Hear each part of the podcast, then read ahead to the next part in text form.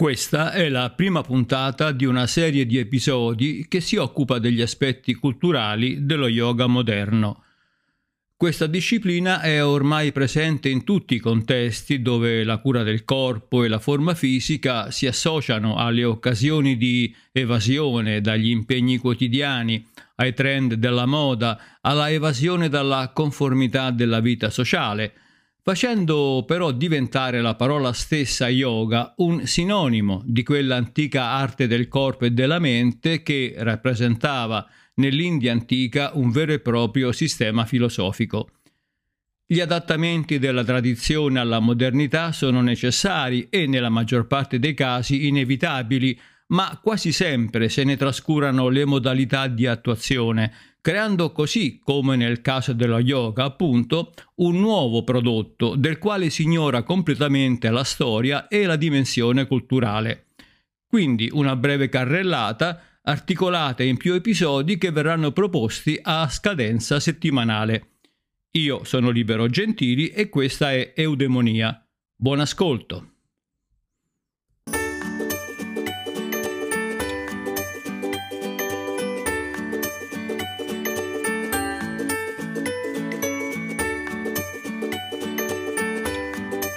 Si tratta un po' della storia dello yoga, ma più che altro in funzione della conoscenza vari, eh, delle varie circostanze storiche che hanno prodotto trasformazioni nello yoga, i vari personaggi più importanti che hanno segnato la storia dello yoga, come interpretare eh, lo yoga moderno transnazionale alla luce di quelle che sono diciamo, le evidenze testuali antiche o più o meno antiche oppure le mancanze di, la mancanza di evidenze testuali antiche perché forse possiamo più corretto dire questo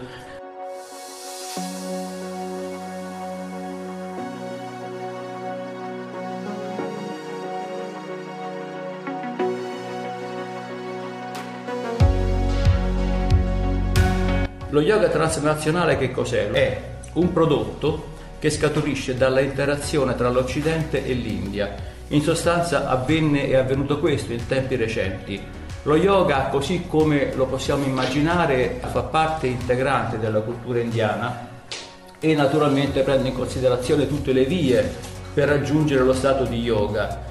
In realtà, se, voglio, se volessi essere molto più, eh, diciamo, mh, mm, esatto, eh, dovremmo dire che il termine yoga si, è, si riferisce semplicemente al, all'obiettivo raggiunto, non alla pratica che si fa.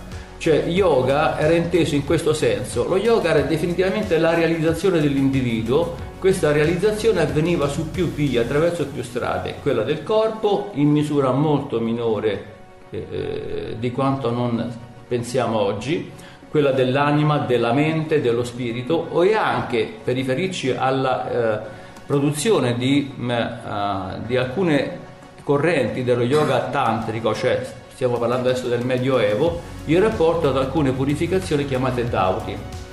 Quindi lo yoga era il raggiungimento finale, come il raggiungimento finale del buddismo qual è? L'illuminazione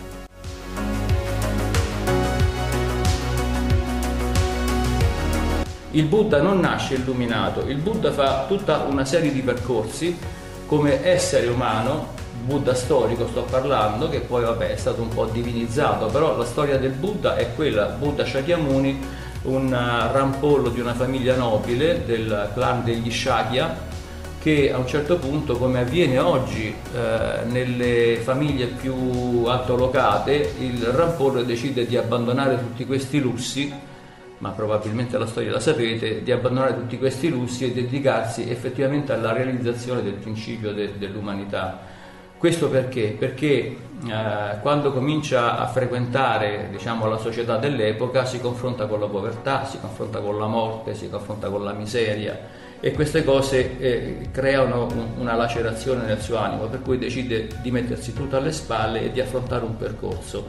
Quindi naturalmente non invoca la grazia divina per essere illuminato, ma ci lavora lui stesso con sacrifici, con mortificazioni, con impegno nella costante ricerca, viaggia, eccetera. Naturalmente la, l'obiettivo finale è quello di aver trovato una realizzazione che lo colloca tra l'umano e il divino, perché eh, naturalmente facendo certi percorsi noi abbiamo come esseri umani una notevole quantità di risorse che non, che non utilizziamo in gran parte perché non le conosciamo di questo si occupò un po' parecchi anni fa quell'aspetto esoterico no? eh, che interessò molte persone, che sfiorava un po' la magia e un po' le risorse nascoste ed esoteriche del, dell'animo e del corpo umano, l'alchimia, eh, la trasformazione dei metalli, erano tutti ovviamente argomenti simbolici per arrivare alla trasformazione dei metalli dentro di noi, non è che si fabbricassero l'oro, ma l'oro era la trasmutazione di una componente dell'animo.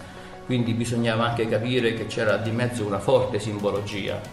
Il Buddha riesce a recuperare tutte queste risorse quasi al 100%, tanto da poterlo considerare un essere sovrumano e quindi eh, raggiunse l'appellativo di illuminato. Allora l'appellativo di yoga come illuminato è solamente il risultato finale della nostra pratica, della nostra dedizione costante, che si sviluppa su più livelli, a partire da quello fisico fino a quello psicologico, emotivo, mentale e così via, energetico.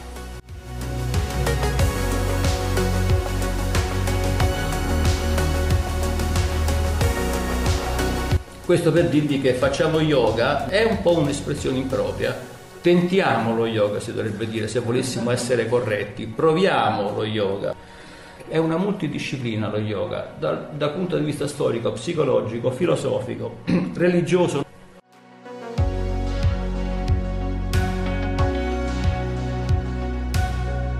A seguito del dialogo con l'Europa, naturalmente eh, questo dialogo come avviene? Sia attraverso eh, diciamo, i viaggi di personalità dell'India come Vivekananda che si confronta con la cultura occidentale, Vivekananda eh, arrivò in Occidente e eh, fece conoscere agli occidentali un po' quello che era il suo particolare dico, aspetto dello yoga e quindi ci fu un'integrazione tra l'Occidente e il pensiero indiano. Da un lato persone che eh, uscivano dall'India e andavano verso l'Occidente, dall'altro visitatori dell'Occidente che andavano in India. Ci fu questo scambio reciproco che fu un arricchimento un po' di questa materia perché prendeva in considerazione non più solamente la visione indiana ma anche la visione eh, occidentale, quindi una perfetta integrazione eh, che, mm, mm, che si realizzò in Occidente e dall'Occidente l'India lo reimportò. Quindi il, lo yoga che si fa in India che è simile a quello che facciamo noi, proprio perché c'è stato uno scambio tra l'Occidente e, e, e i paesi del, del sud-est asiatico, quindi India compreso. Quindi transnazionale significa che da, è uscito dalla nazione dell'India, è andato fuori, si è integrato con l'Occidente, è stato reimportato. Eh, adopero la parola anglofono perché il principale interlocutore dell'India fu l'Inghilterra quindi anglofono nel senso che proviene da una espressione eh, del linguaggio inglese e quindi è stato adattato un po' a quello che è la visione da parte dei britannici. Quindi yoga transnazionale anglofono e lo yoga è il padre dello yoga posturale moderno.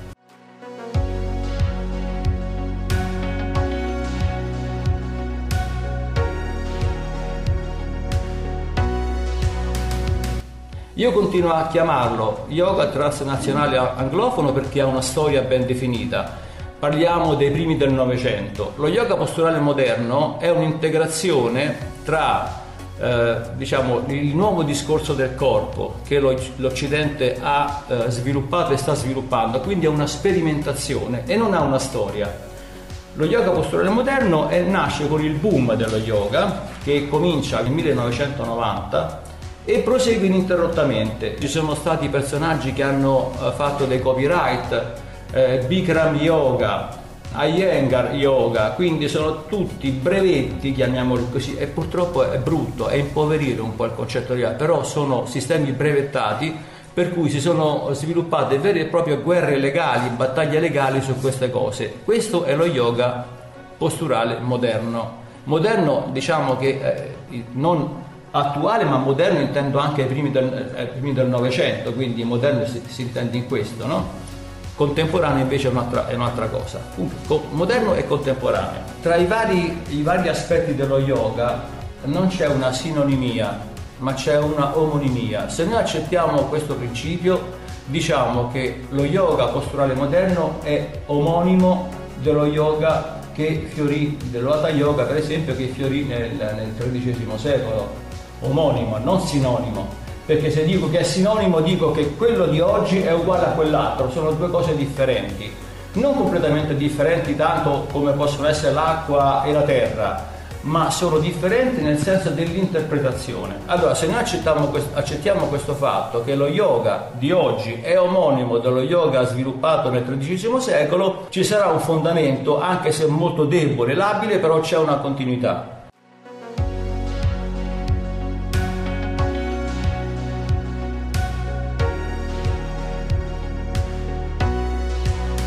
Bisogna distinguere bene gli studiosi che esprimono il loro pensiero e la loro conoscenza sulla base dello studio de, della, dell'antica testualità. E persone che invece cominciano, come gli addetti ai lavori moderni, a, ad avere una visione troppo new age, per cui le loro affermazioni lasciano il tempo che trovano, sono basate tutte un po' su fantasie, un po' su, su, su momenti naif del loro pensiero. Ci sono altre cose, la condizione emotiva, la psicologia, e tu puoi intervenire in questo modo. Alcuni studiosi ehm, hanno trovato prove della, dell'evidenza della pratica yoga, avrebbero, ritennero di aver trovato prove della prima pratica yogica nei reperti archeologici della Valle dell'Indo. Sir John Marshall, che era il segretario generale della Survey of India, quindi la salve of India praticamente stiamo parlando degli anni intorno al 1920-1921. Cominciò a, a, a scavare eh, in queste due città, nella valle dell'Indo, che adesso orientativamente corrispondono al Pakistan, Pakistan occidentale, nelle due città di Mohenjo-Daro ed Arappa e trovarono una civiltà altamente sviluppata questo fu veramente una grossa sorpresa perché stiamo parlando di un'età che, va, che arriva intorno al 2500 a.C., quindi immaginate quanto siano state antiche queste civiltà. Queste due città erano altamente sviluppate e durante gli scavi John Marshall eh, trovò il famoso sigillo di Pashupati. Chi era Pashupati? Pashupati è, è una, un termine composto da due nomi Pashu, che significa eh, gregge o bestia, o bestie in senso diciamo generale, e Pati che significa signore. In sostanza questo sigillo era identificato come Shiva Pashupati, il signore delle bestie. Perché in questo sigillo c'era, c'era una persona cornuta, nel senso che aveva un copricapo a forma di corna, vi ho detto epifallico, quindi con il membro eretto, circondato da animali. Nello shivaismo, innanzitutto Shiva è l'elemento che collega tutte le forme tantriche di yoga. Shiva è un personaggio importante nella religiosità indiana ed è considerato, universalmente riconsiderato dal punto di vista un po' della religione della devozione, il signore dello yoga. In questi scavi fu ritrovato questo Pashupati che era il, uh, una diciamo, un aspetto che si credeva fosse proto-Shiva, cioè uno Shiva antico, eh, nonostante mh, ci siano, sia abbastanza discutibile questa cosa, che quella figura della persona cornuta e tifallica circondata da animali fosse riferibile a Shiva, alla luce de- delle recenti scoperte è abbastanza discutibile questa cosa. Comunque dai, dai primi del 1900, quindi dal 1920-21 quando fu scoperto, si continuò ad, ad associare eh, la prima forma di yoga, quindi parliamo di 2500 anni prima di Cristo, che univa praticamente questa primordiale forma di yoga alla, alla, al concetto che abbiamo oggi di yoga. Questo eh, naturalmente eh, lo affermò anche Mirsea Eliad, che riteneva effettivamente questo sigillo di Pashupati come la prima forma arcaica di yoga.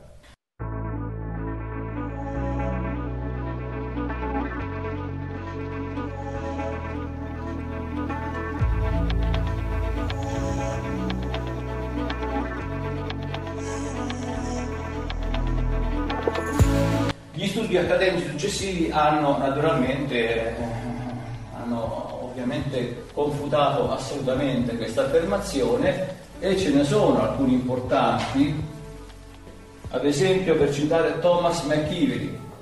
Thomas McKeevery, che, che è scomparso recentemente, è morto abbastanza recentemente, è stato un novellista, un critico, un saggista importante americano e lui era a favore di questa cosa perché riteneva che eh, appunto quel sigillo rappresentasse una forma arcaica eh, di yoga sciamanico.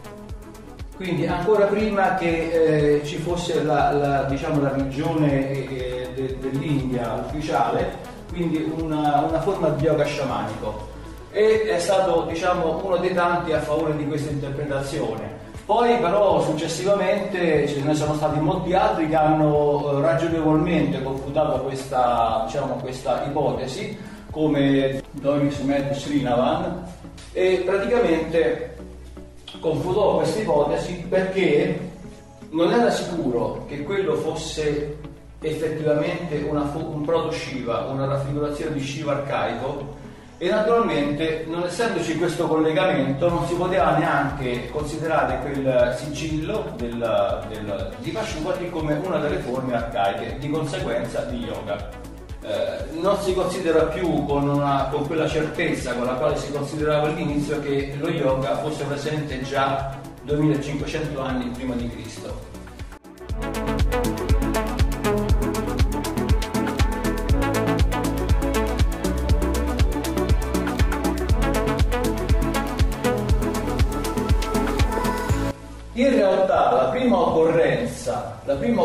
Occorrenza della parola yoga la troviamo nei Brahmana. I Brahmana sono una produzione letteraria che si aggancia ai Veda, una produzione religiosa che si aggancia ai Veda. I Brahmana però parlano di alcuni saggi, muni, chiamati muni, o vratya, Muni o Pravia erano alcuni saggi che dedicavano proprio la loro vita alla ricerca filosofica, alla ricerca diciamo, della, uh, della, della, liberazione da, dal ciclo delle sofferenze. E praticamente questi Muni e questi Pratia sono probabilmente la prima citazione nel Brahmana di qualcosa che si assomiglia, che assomiglia vagamente allo yoga. Ma in realtà la prima parola espressamente definita yoga la troviamo nella Kata Upanishad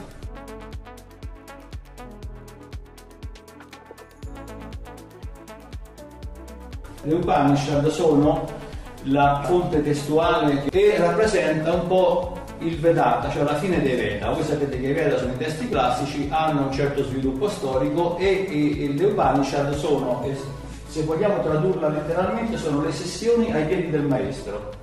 Upa significa giù, in basso, quindi le sessioni che vengono fatte ai piedi del maestro.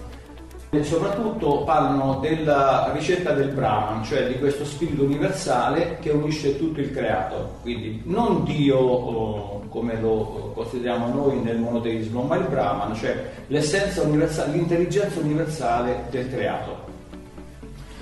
Eh, le, le Upanishad sono 108, eh, diciamo rigorosamente riconosciute, poi ce ne sono tante altre, però le 108 sono quelle ortodosse.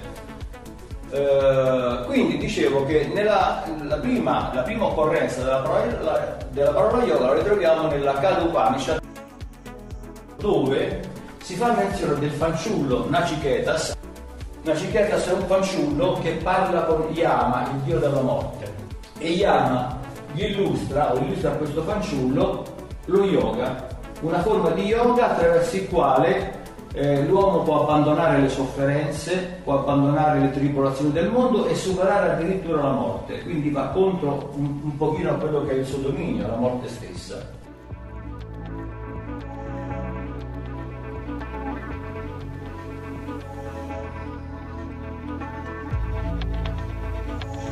Praticamente lo yoga appare ufficialmente, ma ovviamente non è lo yoga posturale, è uno yoga come forma di realizzazione, un pochino quello che è stato l'origine dello yoga.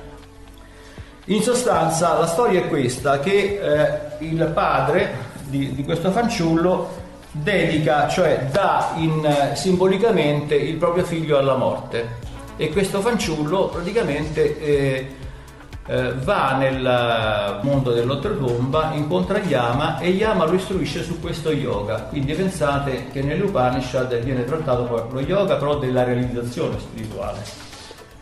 Quindi la prima occorrenza della parola yoga che vediamo nei testi eh, ortodossi avviene circa nell'anno 300 in questa Kata Upanishad di estrazione Vaishnava tutti gli altri non sono solamente ipotesi. Quindi il fatto stesso che lo yoga sia esistito 3000 anni fa è assolutamente discutibile. Naturalmente si parla di yoga in maniera diversa da la, come la, da come la concepiamo oggi. Quindi oggi ma, se fa yoga sì per il benessere fisico. Lo yoga anticamente veniva concepito come benessere dell'anima, quindi stiamo in una dimensione completamente diversa. Abbiamo parlato della Kata Upanishad, poi ci sono circa Coeva, quindi della stessa età, la Sveta Spada Upanishad, sempre III secolo a.C., che delinea una procedura in cui il corpo è mantenuto in, in postura eretta, mentre la mente è portata avanti dalla, mh, dalla sospensione del respiro.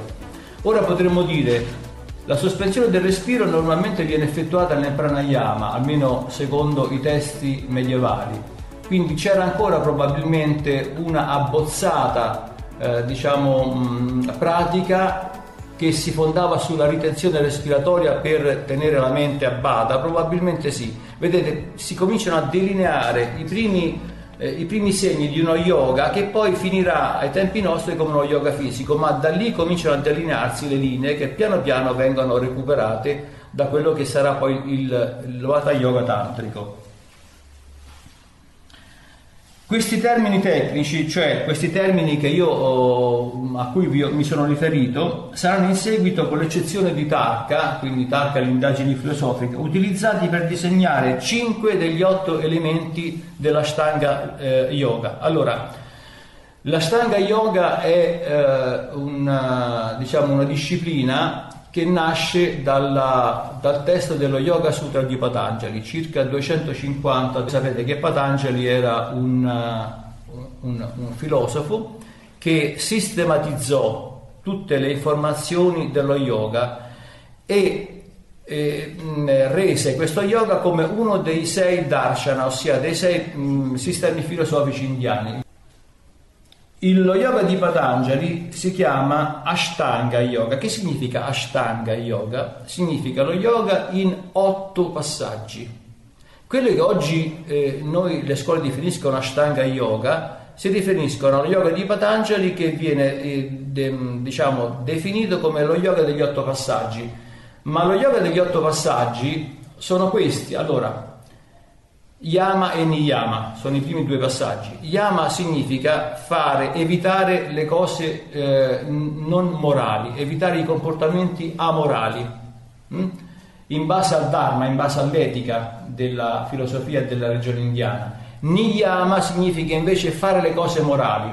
Non fatevi confondere dal ni davanti che sembrerebbe privativo. Allora, Yama sono evitare le cose immorali, niyama fare le cose morali.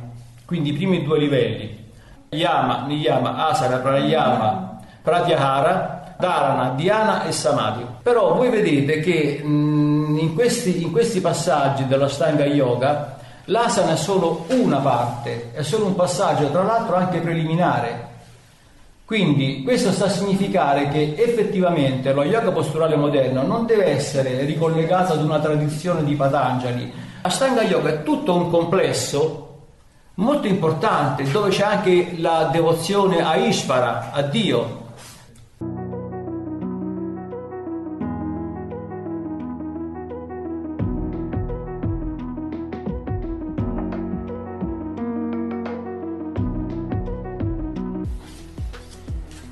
la, la Bhagavad Gita, che è il canto del Signore ed è una sezione del Mahabharata, parla di tre eh, tipi di yoga.